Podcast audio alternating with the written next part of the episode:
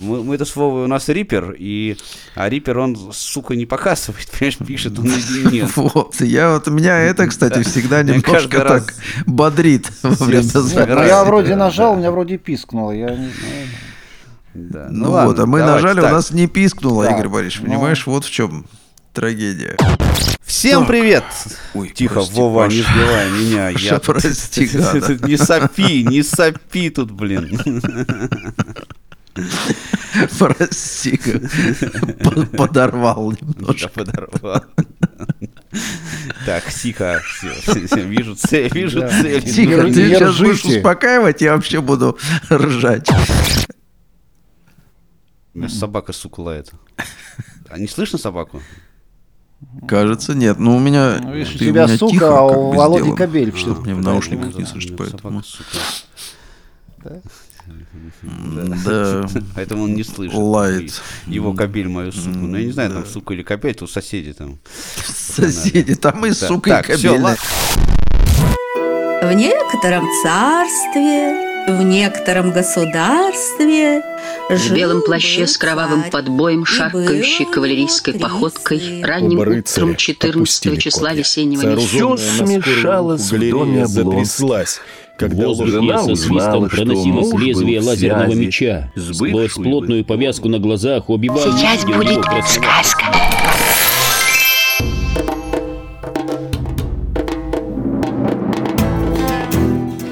Всем привет, дорогие друзья! Это подкаст «Сундук со сказками», в котором на троих такие мы тут три суровых товарища обсуждаем художественную литературу и делаем мы это без спойлеров, поэтому не выключайте подкаст. Возможно, вам захочется почитать то, что мы здесь обсуждаем, замечательную, интересную книжку, хотя, хотя, я не знаю, мне кажется, эту книжку все уже читали. Но сейчас мы будем разбираться в этом вопросе, а, а разбираться мы будем вместе с Владимиром Давыденковым. Привет, Вова. Привет, привет, привет и Игорь Борисовичем Порецким. Привет, Игорь Борисович. Здрасте, здрасте друзья. Поскольку я предложил этот вариант для обсуждения, не для прочтения, потому что все уже ее читали и до того, но мы решили поговорить обстоятельно сегодня об этой книге. Я вообще хочу вам сказать, друзья мои, что с книгой этой у меня были такие непростые отношения, поскольку где-то лет, может быть, пять назад она была прям таким мейнстримом ее читали все подряд. А, и многие мои знакомые, они мне говорили, а ты читал Шантарам? И для меня это такая небольшая лакмусовая бумажка всегда, потому что если все начинают там читать какую-то книгу или смотреть какой-то фильм, у меня сразу возникает какое-то, ну не то что отторжение, да, какая-то антипатия может быть потому что мне сразу не хочется читать, смотреть, слушать то, что читают, слушают и смотрят все подряд. Причем это совершенно не обязательно значит, я себе отдаю в этом отчет, что это плохая книга или там плохой фильм, но просто почему-то мне не хочется. И поэтому к роману э, Грегори Робертса «Шантарам» я пришел вот прямо не сразу. Причем э, многие мои знакомые, которые э, мне э, советовали эту книгу и которые меня про нее спрашивали, у многих у них какой-то вот достало чувство просветления после того, как они ее прочитали. Совершенно какие-то восторги. Они говорят, вот это вообще прям жизнь моя, говорят, они изменилась. Ну, не все так говорили, но, но некоторые. И это заставило меня насторожиться еще один раз. Но все-таки я взял себя в руки и заставил себя прочитать этот роман. И, вы знаете, он мне понравился. Вот моя жизнь, она не поменялась после этого абсолютно. Потому что многие идеи, которые э, в этой книге высказываются, они мне были знакомы и до прочтения. Но, тем не менее, я в эту книгу погрузился довольно серьезно и получил хорошее такое впечатление и удовольствие от ее прочтения, как от очень хорошего, качественного романа. И у этой книги у нее вообще очень интересная фабула. Дело в том, что сюжет основан на реальных событиях. Я про это читал как-то там вот э, мельком про историю этой книги, но когда мы договорились записать подкаст на эту тему, я так немножко углубился в этот вопрос и почитал разную всякую информацию. И книжка-то оказывается автобиографическая. Ее автор, Грегори Робертс, Робертс, вот этот путь, он его, ну, практически прошел. То есть он сидел в тюрьме, как и главный герой, он сбежал из тюрьмы, как и главный герой, через два года, в 80-м году. Он отправился в Индию, действительно, в Бомбей. И большинство персонажей, которые в этой книге описаны, с которыми он пересекается, они имеют реальные прототипы. То есть все имена, а, разумеется, вымышлены, но то, о чем он в этой книге пишет, это с ним происходило. И вот а, что меня зацепило и впечатлило лично э, в этом романе, это то, что это такая книга про жизнь. Нету в ней... Ну, нет, там есть, конечно, такие приключения, есть там захватывающие такие моменты, но в целом она про жизнь. То есть она, она про жизнь человека. У человека у этого жизнь такая интересная, не всегда она праведная. Э, нельзя про него сказать, что он прям такой вот хороший, положительный персонаж. Ну, Паш, давай мы скажем откровенно, что это про жизнь преступника просто-напросто. Да, это про жизнь все. преступника, да. Да, то есть это не про нашу с вами жизнь, немножко, мягко говоря, да, то есть это про жизнь преступника.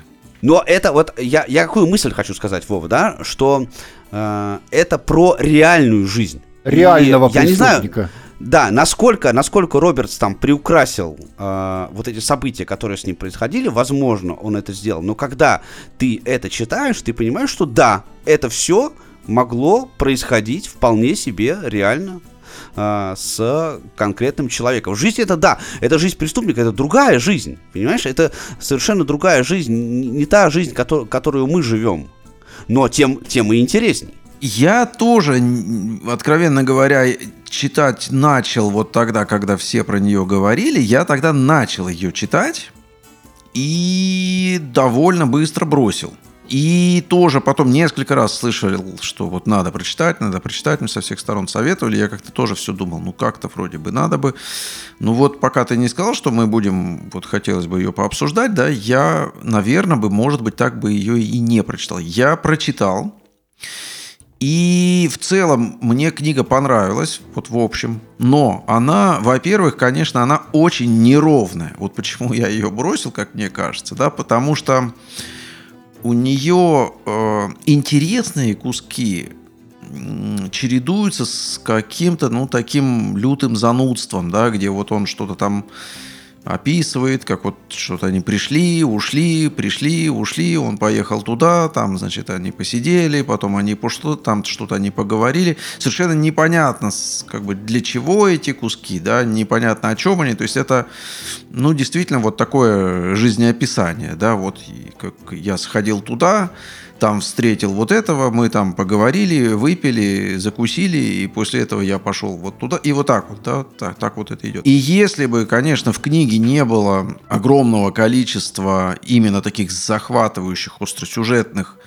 моментов, то, ну, в общем, конечно, читать там было бы совсем нечего. И она лирическая, как мне кажется, во многом, да, потому что он смотрит, естественно, на жизнь э, вот этой преступную вот эту жизнь, да, и на свою, и на окружающих, конечно, он ее романтизирует, да, он ее оправдывает, естественно, да, он ее нормализует, что ли. И она такая, как бы, ты соглашаешься, что ну да, ну, ну как бы, ну вот, бил, бил, ну не убил же, да, ну вот как бы Э, грабил, но плохих, э, да, ну вот там воровал же, но у, у, у негодяев, и, а продавал же э, там подделанные документы, но хорошим же людям, да, и вот так вот это все, и все это еще, конечно, перемежается такими на мой взгляд, в общем, честными, откровенными и во многом очень правильными мыслями действительно вот такого немножко около философского плана, ну, просто жизненного плана, да. И, но они, они, конечно, теряются вот в общем потоке книги. Вообще книга, опять же, не маленькая, прямо скажем.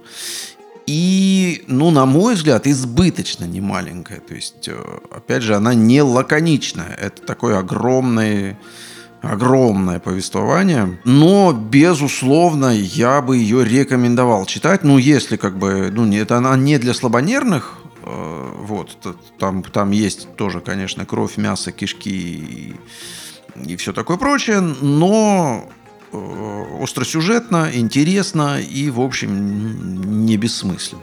Кстати сказать, я с Пашей совершенно солидарен. У меня тоже такая реакция на всеобщий интерес, всеобщее увлечение. Обычно меня это настораживает. Но мне эту книжку посоветовал человек, э, к чьим литературным вкусам я отношусь довольно серьезно и э, к рекомендациям прислушиваюсь. Вот, и поэтому я эту книжку стал читать в свое время. Правда, это уже было какое-то время назад, поэтому, наверное, вот имена героев и так далее я буду у вас спрашивать. Я ее читал до какого-то момента с интересом, и даже, может, с большим интересом. Вот. Но постепенно этот интерес как-то убывал, и вторую книжку, вторая книжка, там же там две, два тома, там первый и второй. Паша второй том читать не рекомендует. Но ну, я не то, что не рекомендую, но мне просто кажется, что это уже повторение сказанного. То есть да, все, что хотел он сказать, он сказал да, в первой книге. К сожалению, там даже не просто повторение, а это уже, вы, по- по-моему, высасывание из пальца во многом. То есть там такое идет уже, уже за гранью а, чего-то такого. И, и, и это несколько... Вторая книжка, она своим таким, своей такой направленностью, в общем-то, на, на мой взгляд, несколько и впечатление от первой портит. Но э, что касается значит, книжки с, изначально, да, мне, меня тоже заинтересовало, что это автобиографичная история, вся эта эпопея. Но э, я все-таки не любитель, мне не нравится, э, меня не, мало интересует внутренний мир преступников. Я э, не отношусь с интересом к вот этим попыткам легализовать и оправдать их преступную деятельность. Тем более, что в этой книжке, э, в общем-то, моральные ориентиры, э, которые он выдвигает и на, на которых он там все вот это вот строит свое э, оправдание, э, неубедительны для меня. В общем, это вся такая жизнь э, мне, меня она не увлекает, все эти остросюжетные там постоянные какие-то значит, разборки, драки там и так далее, и так далее, не знаю. У меня это не вызывает никакого интереса. Но с точки зрения жизненного опыта некоторые там интересные моменты есть. Я имею в виду, например, э, вот эта э, эпопея с кварталом прокаженных, там, э, вернее, не с кварталом, с, вот с, с этой с, с общиной прокаженных и с кварталом, вот где они там жили, этот квартал, э, господи, бедноты такой. Совсем. Трущобы. Трущобы, да, трущобы. Ну, там сначала были, да, и трущобы, вот эти... но прокаженные тоже там отдельно. Да, да, да, нет, сюжет, ну вот это вот, да. вот, это, вот эти вот сюжеты, а, они, в общем, а, где-то интересны, а, просто вот с точки зрения, может быть, жизненного опыта и действительно живописания вот этой вот бомбейской жизни. Но, правда, я говорю, читая дальше и прочитав уже вторую книгу, я начинаю сомневаться и в правдивости этих описаний. «Знаете», – неожиданно произнес Анан светским тоном, – «мне кажется, начался пожар». Он приподнялся на носках, защитив глаза рукой от вечернего солнца и вглядываясь вдаль поверх черных крыш. Все посмотрели в ту же сторону. Наступила липкая, тревожная тишина и вдруг в нескольких сотнях метров от нас к небу взметнулся пышный султан оранжевого пламени. Раздался раскатистый взрыв, будто из пулемета прошили стену металлического сарая. Все, сломя голову, кинулись в том направлении. Я остался на месте, зачарованно глядя на огонь, и поднимавшиеся по спирали клубы дыма. Тем временем отдельные языки пламени слились в сплошную сверкающую стену. Эта красно-желто-оранжевая стена, подгоняемая ветерком с моря, продвигалась все дальше, поглощая все новые и новые хижины. Она приближалась ко мне со скоростью пешехода, испепеляя все на своем пути. То тут, то там на огненном фронте что-то взрывалось. Я понял. Это керосиновые плитки, содержавшие закачанное под давлением топливо. Последние мусорные дожди прошли несколько недель назад. Трущобы же были не дать не взять куча сухих щепок для растопки. И морской ветер беспрепятственно гнал по всей территории огонь, подпитывавшийся топливом и охотившийся на людей. Я был ошеломлен и, хотя в панику не ударился, решил, что дело гиблое. Вбежав в лачугу, я схватил свои пожитки и выскочил обратно. На пороге я уронил мешок и стал подбирать рассыпавшиеся вещи, но тут увидел группу примерно из 20 женщин и детей. Они стояли и смотрели на меня. И без слов было понятно, что они думают. В их глазах я читал как по бумаге. Вот большой, сильный иностранец, и он спасается бегством, в то время как наши мужчины побежали сражаться с огнем. Пристыженный, я запихнул вещи в мешок, кинул его у ног только что представленной мне соседки Радхи и бросился к центру пожара. Трущобы разрастаются естественным образом, без определенного плана. Проходы между хижинами, конечно, ведут куда-то, но никакого порядка в их расположении нет. Сделав два-три поворота, я потерял ориентировку. Но в этот момент столкнулся с цепочкой мужчин, спешивших на пожар. В противоположном направлении тянулись спасающиеся от огня старики и дети. Некоторые тащили свое имущество, одежду, кухонную утварь, плиты и картонные коробки с документами. У многих из них имелись ожоги, порезы и кровоточащие раны. В воздухе стоял острый, раздражающий запах горящей пластмассы, одежды, топлива, волос и мяса. Спустя какое-то время я услышал сквозь человеческие крики рев огня.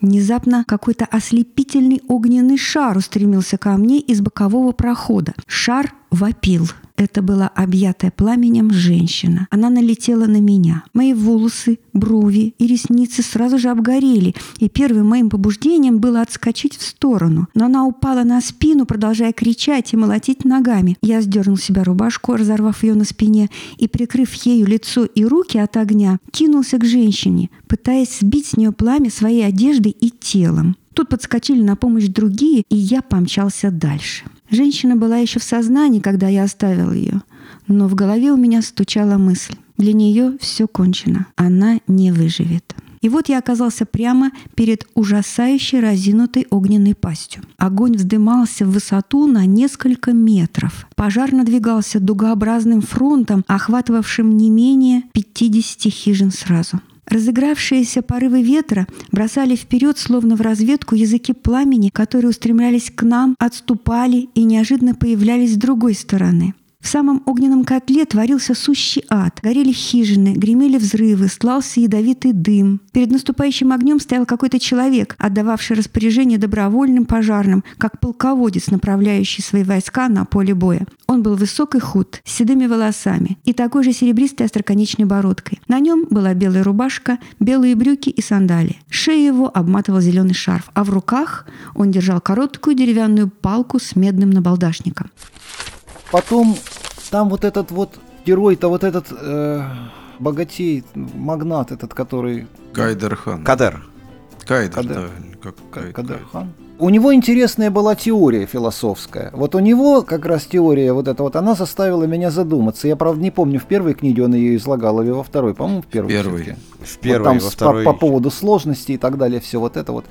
Вот, довольно интересная теория. Ну, она какая-то доморощенная, на мой взгляд, опять же, высосанная из пальца, да, то есть это любой такой философствующий дядечка, да, может сесть и что-нибудь такое придумать, да, вот мне кажется, что вот мир вот так устроен, ну, как бы, ну, окей. Почему именно так, а не, а не так, э, это как бы, опять же, вопрос просто веры, да. Это его взгляд, это его миропонимание, его мироощущение, его видение. Я не, не, не склонен его принимать вот прямо И просто опять же, так. где цель оправдывает средства при этом, да.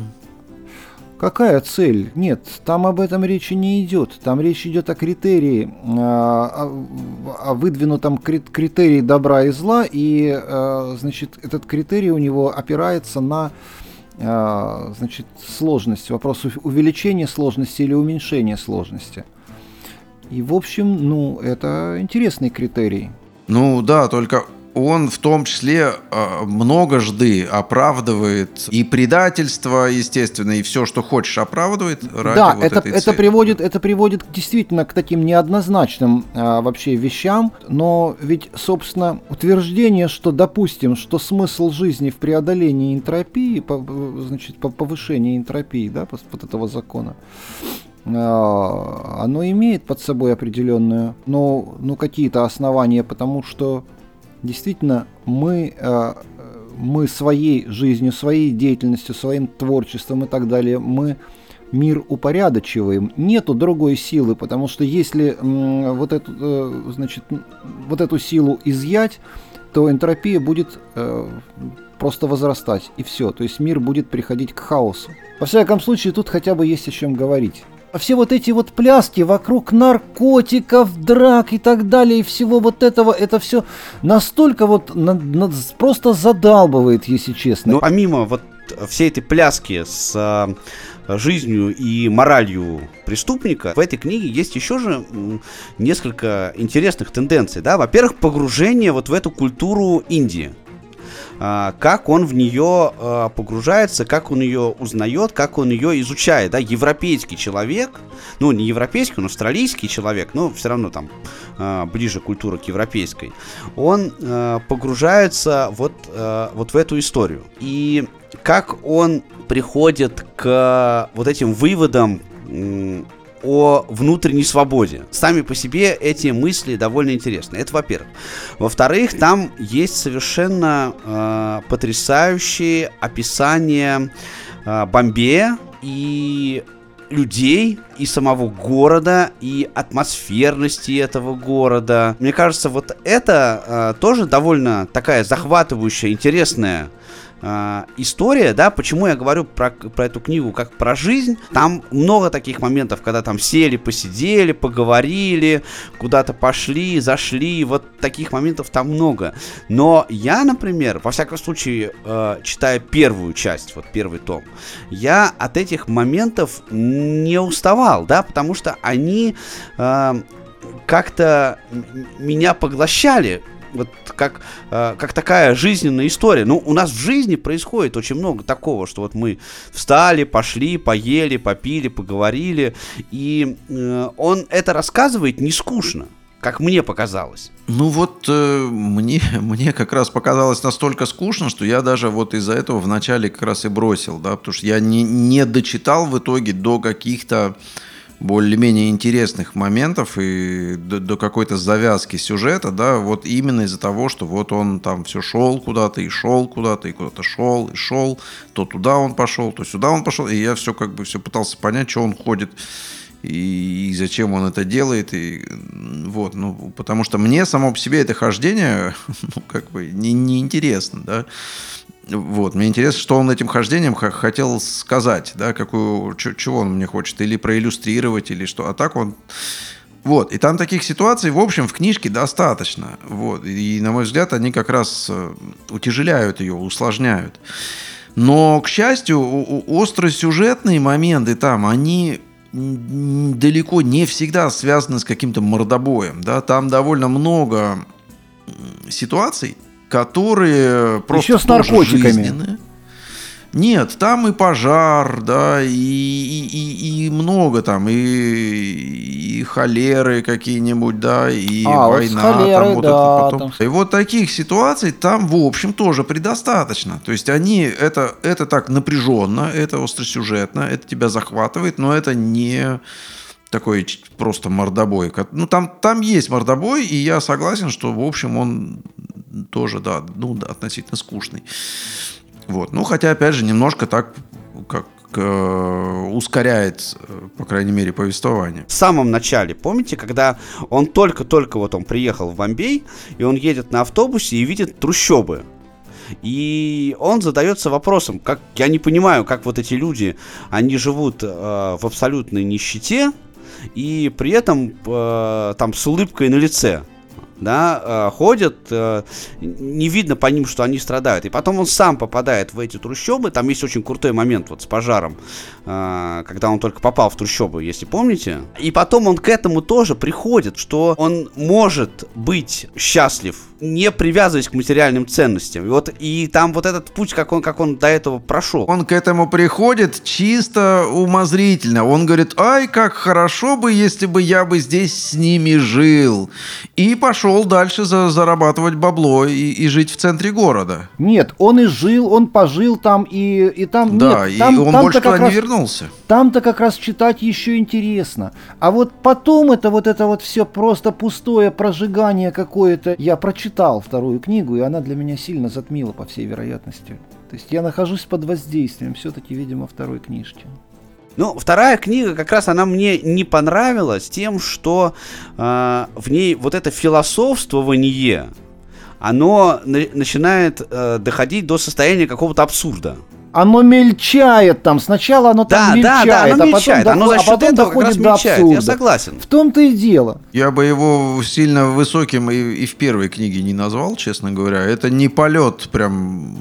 Там и нет, понимаешь, да. задачи, там нет Чему задачи там еще сделать, мельчать, его, сделать его высоким, понимаешь? Это же... Вот поверь, это просто, Володя, человек, есть как... чему мельчать, есть чему и куда есть. Да, да, это история о человеке, который опустился до определенного там уровня, довольно низкого, да, ни, ниже плинтуса.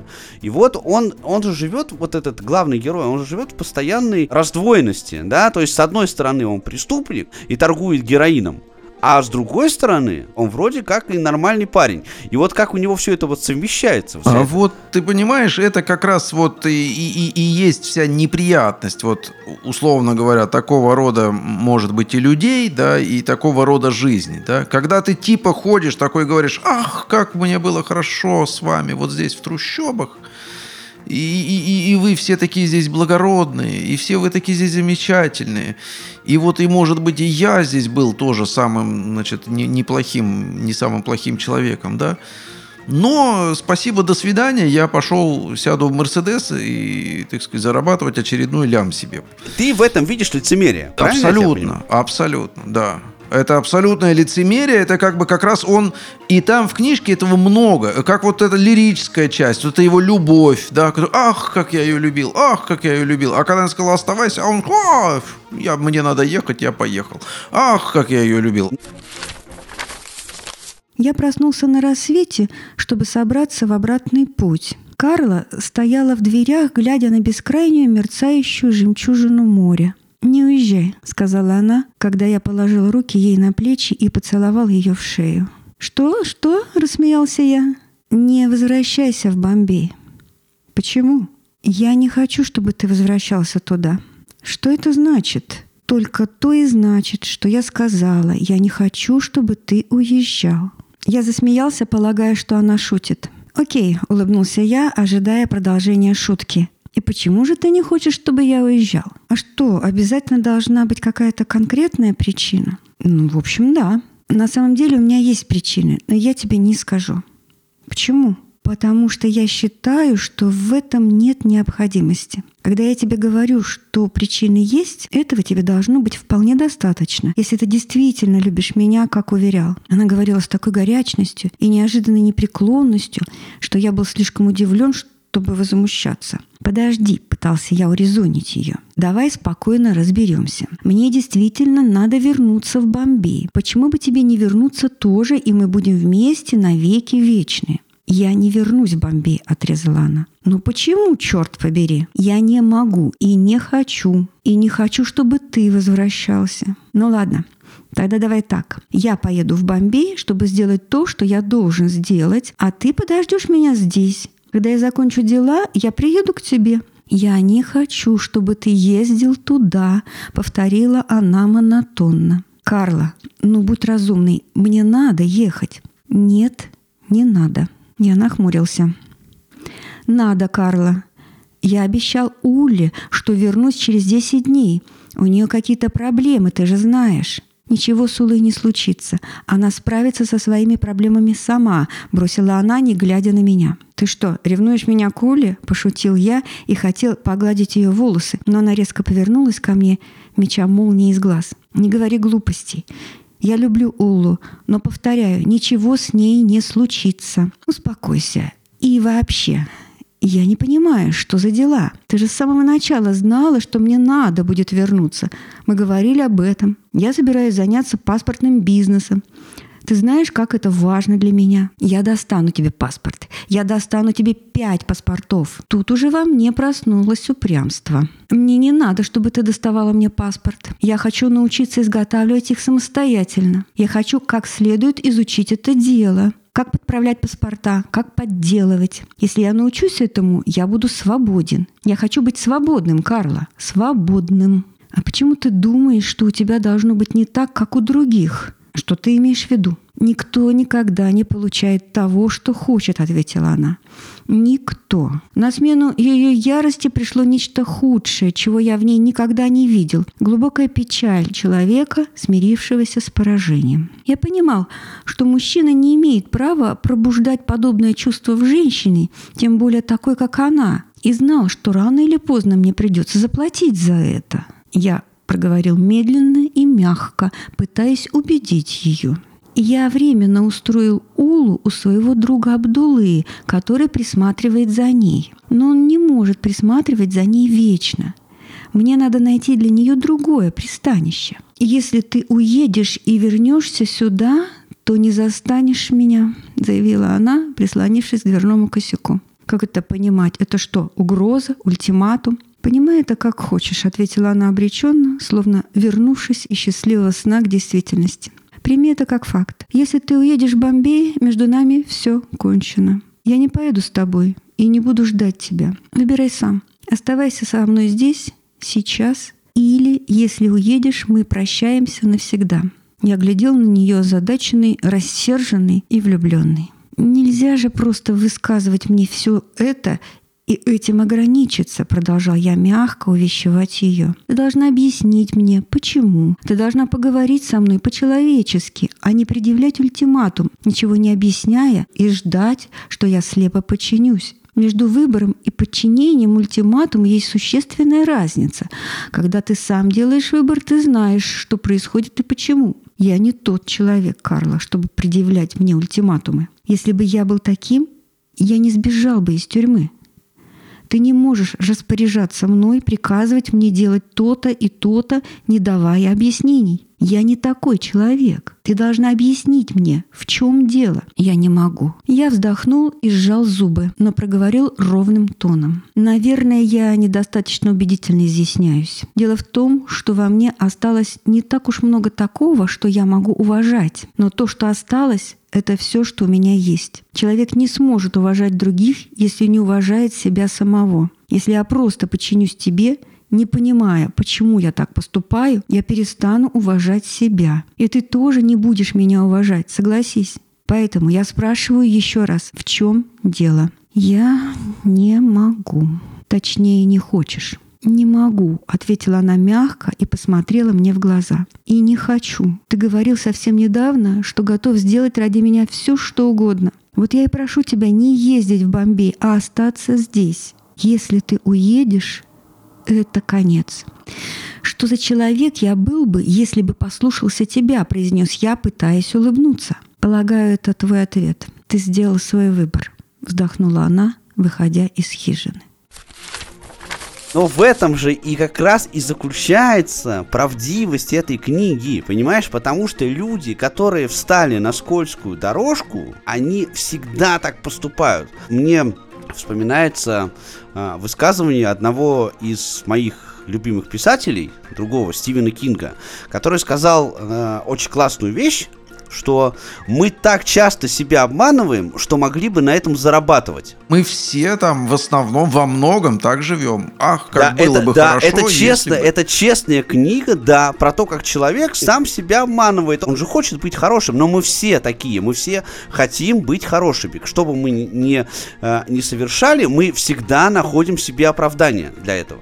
Вот это об этом. Мне очень сложно э, одобрять подобного рода вещи, да, очень сложно. Я а всегда я тебя не призываю одобрять. честно относиться к себе и понимать, что вот э, я такой, какой есть, потому что я так решил, и потому что я так э, вот в этой ситуации, да, э, я к ней пришел, потому что я к ней пришел.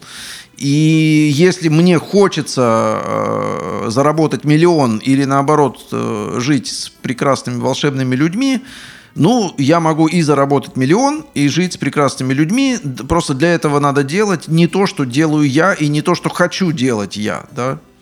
Но мы, конечно, углубляемся в но, такую... Да, но ты сейчас, ты сейчас проецируешь, ты сейчас проецируешь, да, а я э, все-таки стараюсь рассматривать с точки зрения вот чтения этой книги, да, и э, с этой точки зрения мне кажется, что вот это душевное состояние, если позволишь так назвать, э, главного героя, оно описано вполне себе, да, э, довольно, довольно честно. Если честно, ты не, я согласен. Если, тобой, если да. ты не попадаешься на вот эту удочку романтизирования да. если а, ты, если ты мира, его да, не, то не, это, не это явно. веришь, да. Да, и он об этом пишет. Ну, мне кажется, что он именно это он и хотел сказать. Слушайте, ребята, а где вы там видите, вообще-то говоря, романтику и лирику? Мне кажется, там ничего такого нету, потому что это, значит, ну, претензии это есть, там это главная героиня, там это Карла, прямо с которой он там прется, там, значит, не знаю. Не, как. ну там есть, есть, Но там она- Николай, что за но- это. но она- Они но такие она- там справедливые бандиты Робин Гуды. Да, да, но, да, она, есть, но- есть, но она, эта есть. Карла, она настолько непривлекательна, и, э, значит, то Да, есть там это не в Карле дело. монстр. И там все какие-то монстры. Не знаю. И все вот это вот, то есть, как бы, я не знаю, то есть для меня, у, у меня нету ощущения какой-то лиричности этого повествования. А вот э, что касается правдивости, то вот я вот вспоминаю в первой книге, например, ну вот да, вот как, вот э, эти эпизоды, как он жил в трущобах, потом для меня очень существенный вот этот, э, конечно, эта эпопея, как он ездил к прабатеру в эту его деревню, и там вот это все. Вот да, и Там с трусами какой момент. да там все, нет, там все шикарно. было. А как, да не только, как они там вот, когда он спать ложился, там они, ну там вот вот это вот действительно а, как бы такое такой экскурс в эту культуру, в другую и очень интересно, это действительно.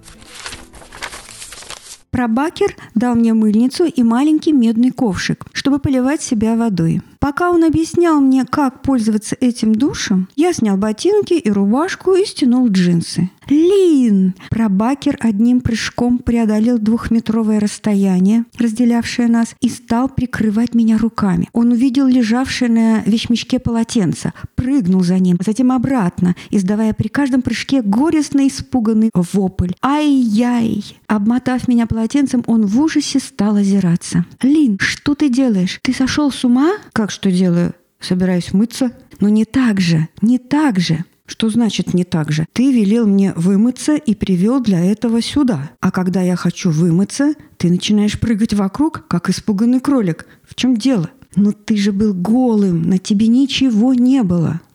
«Ну да, я всегда так моюсь», — ответил я устало, удивляясь этой непонятной панике. Прабакер, между тем, метался от одной циновки к другой, заглядывая в щели между ними. «И все так моются». «Нет, нет, только не в Индии», — обернулся он ко мне. На его лице было написано полнейшее отчаяние. «Вы что, моетесь одетыми?» «Да, Лин, в Индии никто никогда не раздевается, даже чтобы помыться. В Индии нельзя быть голым, и тем более совсем без одежды». «М, «Ну как же вы моетесь в таком случае?» «Мы моемся в трусах». «Ну так в чем же дело? Нам не трусы, как видишь». Я скинул полотенце, чтобы показать ему мои черные жакейские трусики. «Ай-яй!» — опять завопил прабакер, кидая за полотенцем и возвращая его на место. Вот эта маленькая тряпочка — это не настоящие трусы, Лин. Это только нижние трусы. Надо, чтобы были верхние трусы. Верхние трусы? Ну да, такие, как у меня. Он расстегнул брюки и продемонстрировал мне свои зеленые трусы. В Индии мужчины всегда и во всех ситуациях носят под одеждой верхние трусы. Даже в тех ситуациях, когда на них надеты нижние трусы, они надевают сверху верхние. Понимаешь? Нет. Вот что, ты подожди меня, я принесу тебе верхние трусы для мытья. Но ни за что не снимай полотенце. Пожалуйста, дай мне слово. Если люди увидят тебя в твоих крошечных трусах, Они будут просто буйствовать. Подожди меня. Он исчез и через несколько минут вернулся с двумя парами красных футбольных трусов. «Вот, Лин», — сказал он, отдуваясь, — «надеюсь, ты войдешь в эти трусы. Ты такой большой. Это трусы толстяка Сатиша. Он такой толстый, что я думаю, трусы тебе подойдут. Я рассказала ему историю, и тогда он дал тебе две штуки. Я сказала ему, что в поезде у тебя был понос, и твои верхние трусы пришли в такую неподходящесть, что нам пришлось их выбросить. Ты сказала ему, что я обосрался в поезде? Ну да, Лин, не мог же я ему сказать, что у тебя нет верхних трусов. Ах, ну да, разумеется.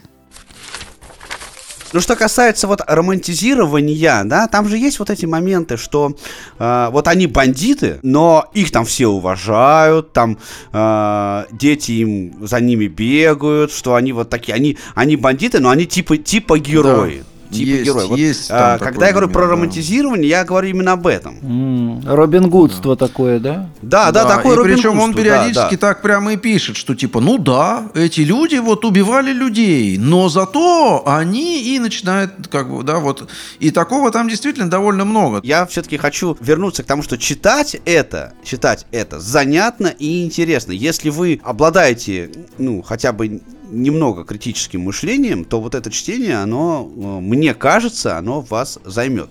Я еще что хотел сказать э, по поводу этой книги. История автобиографичная, я уже говорил, да, и э, Грегори Робертс, он действительно сбегал из тюрьмы э, в Австралии, э, в Индию, Э, но вот э, прототип сам, и автор сам, он э, в 90-м году все-таки угодил обратно за решетку, потому что э, в книге там вот э, про дальнейшую судьбу, ну, книга заканчивается, заканчивается на определенном моменте жизни, а вот продолжение э, после, да, того, что было с, э, с прототипом, оно совершенно другое. То есть он попал в тюрьму в 90-м году э, снова при попытке провести наркотики в э, Европу из Индии. Э, просидел там 7 лет, и книгу он, он эту начал писать в тюрьме. Дважды э, надзиратели в тюрьме рукопись этой книги уничтожали, но в 2003 году она все-таки вышла. И недавно на Apple TV вышел сериал э, Шантарам. Я его посмотрел как раз вот недавно. Почему я, собственно, предложил э, про эту книгу поговорить, потому что я как раз вот э, незадолго до этого я посмотрел сериал. Сколько серий? Э, э, серии, по-моему, 12. Это только первый сезон, там еще продолжение следует. И мне чем понравился сериал? Тем, что сериал, э, ну, там есть общая фабула, то есть вот этот главный герой, основные персонажи, но сюжет там вообще не такой, как в книге. То есть они сюжет изменили просто вот кардинально. Э, И в целом мне понравился сериал. Я все равно бы рекомендовал прочитать книжку по-любому. Ну, Однозначно. я- книга да, всегда, я- конечно, книга да, всегда круче. я ее Я к тому, что сериал просто другое произведение совершенно. Да, поэтому там, я думаю, все так или иначе что-то для себя найдут. Да? Те, кто хотят просто расслабиться и почитать, там куча, вот я говорю, всяких остросюжетных штук, и вот можно ее просто воспринять без без осмысления, да. Ну, а с другой стороны, и там есть над чем и подумать, и там, в общем, есть э, такие, они, правда, короткие и такие всплесками, очень любопытные, действительно, какие-то выводы, любопытные мысли. Он действительно э, дошел, опять же, своим вот опытом, да, до того, что ну, вот эта вся война, и вот эта вся стрельба, и вот это все, это м, как бы не делает из тебя хорошего человека, да, это все равно зло и ну, э, разрушает все в тебе лучше. И это, конечно, тоже там, там есть и эти мысли, и иллюстрация этого всего. И, конечно, с другой стороны, тоже можно воспринять эту книжку и так, что, ну, в любой сволочи, да, есть что-то человеческое. Это тоже, кстати говоря, вполне себе правда. И то есть одно дело оправдывать преступления человека, да, другое дело в человеке видеть человека. Вот, конечно, в Шантараме э, главный герой и, ну и скорее всего, видимо, сам автор, он, конечно, этим несколько подкупает. То есть он во всех людях видит людей, ну, кроме тех, кто воюет против него. Кстати, Шантарам в переводе с маратхи означает «мирный человек». Ну да, очень. Очень, очень смешно. Да. Такая вот у нас сегодня э, занятная книга. Я, кстати, хочу вам такой маленький спойлер э, по поводу подкаста, что в следующий раз у нас будет совершенно радикально изменен курс. В очередной а, раз. Да, той литературы, которую мы обсуждаем. А, вы, пожалуйста, не забывайте подписаться на подкаст, если вы еще этого не сделали, чтобы ничего интересного не пропустить. Это можно сделать на любой платформе, где слушают подкасты, Apple, Apple подкасты, Google подкасты, Spotify, э, CastBox, Яндекс Музыка, ну, в общем, все, все что... YouTube, YouTube мы любим. Да, YouTube, да, обязательно YouTube. Э, все, что вашей душе угодно, э, мы везде представлены, присутствуем. Если вам нравится то, что, вы де... то, что мы делаем, то, что вы делаете, вам, понятное дело, нравится, но если вам еще вдруг нравится то, что мы делаем, и то вы можете э, нас поддержать материально на платформе Boosty. Там, кстати, тоже можно слушать подкасты, они там все тоже выкладываются на Boosty. Э, мы благодарим Наталью Давыденкову за то, что она прочитала э, фрагменты книги, которую мы обсуждаем. Э, это придает нашему шоу определенный колорит. И, Шарм. конечно, мы шарм. Да, и шарм, шарм, конечно. И, конечно, мы призываем вас э, делиться в ваших социальных сетях ссылочками, ставить нам лайки. Э, если можно поставить лайк на платформе, где вы нас слушаете, оставляйте комментарии в Apple подкастах или в YouTube, это можно делать. Э, пишите о том, нравится вам или нет, или какие-то книги, может быть, вы хотите, чтобы мы обсудили. А, и подписывайтесь обязательно на наш Телеграм, потому что там еще больше художественной литературы а, присутствует, ну, той, о которой мы рассказываем. И там еще есть чат, в котором все это можно обсуждать.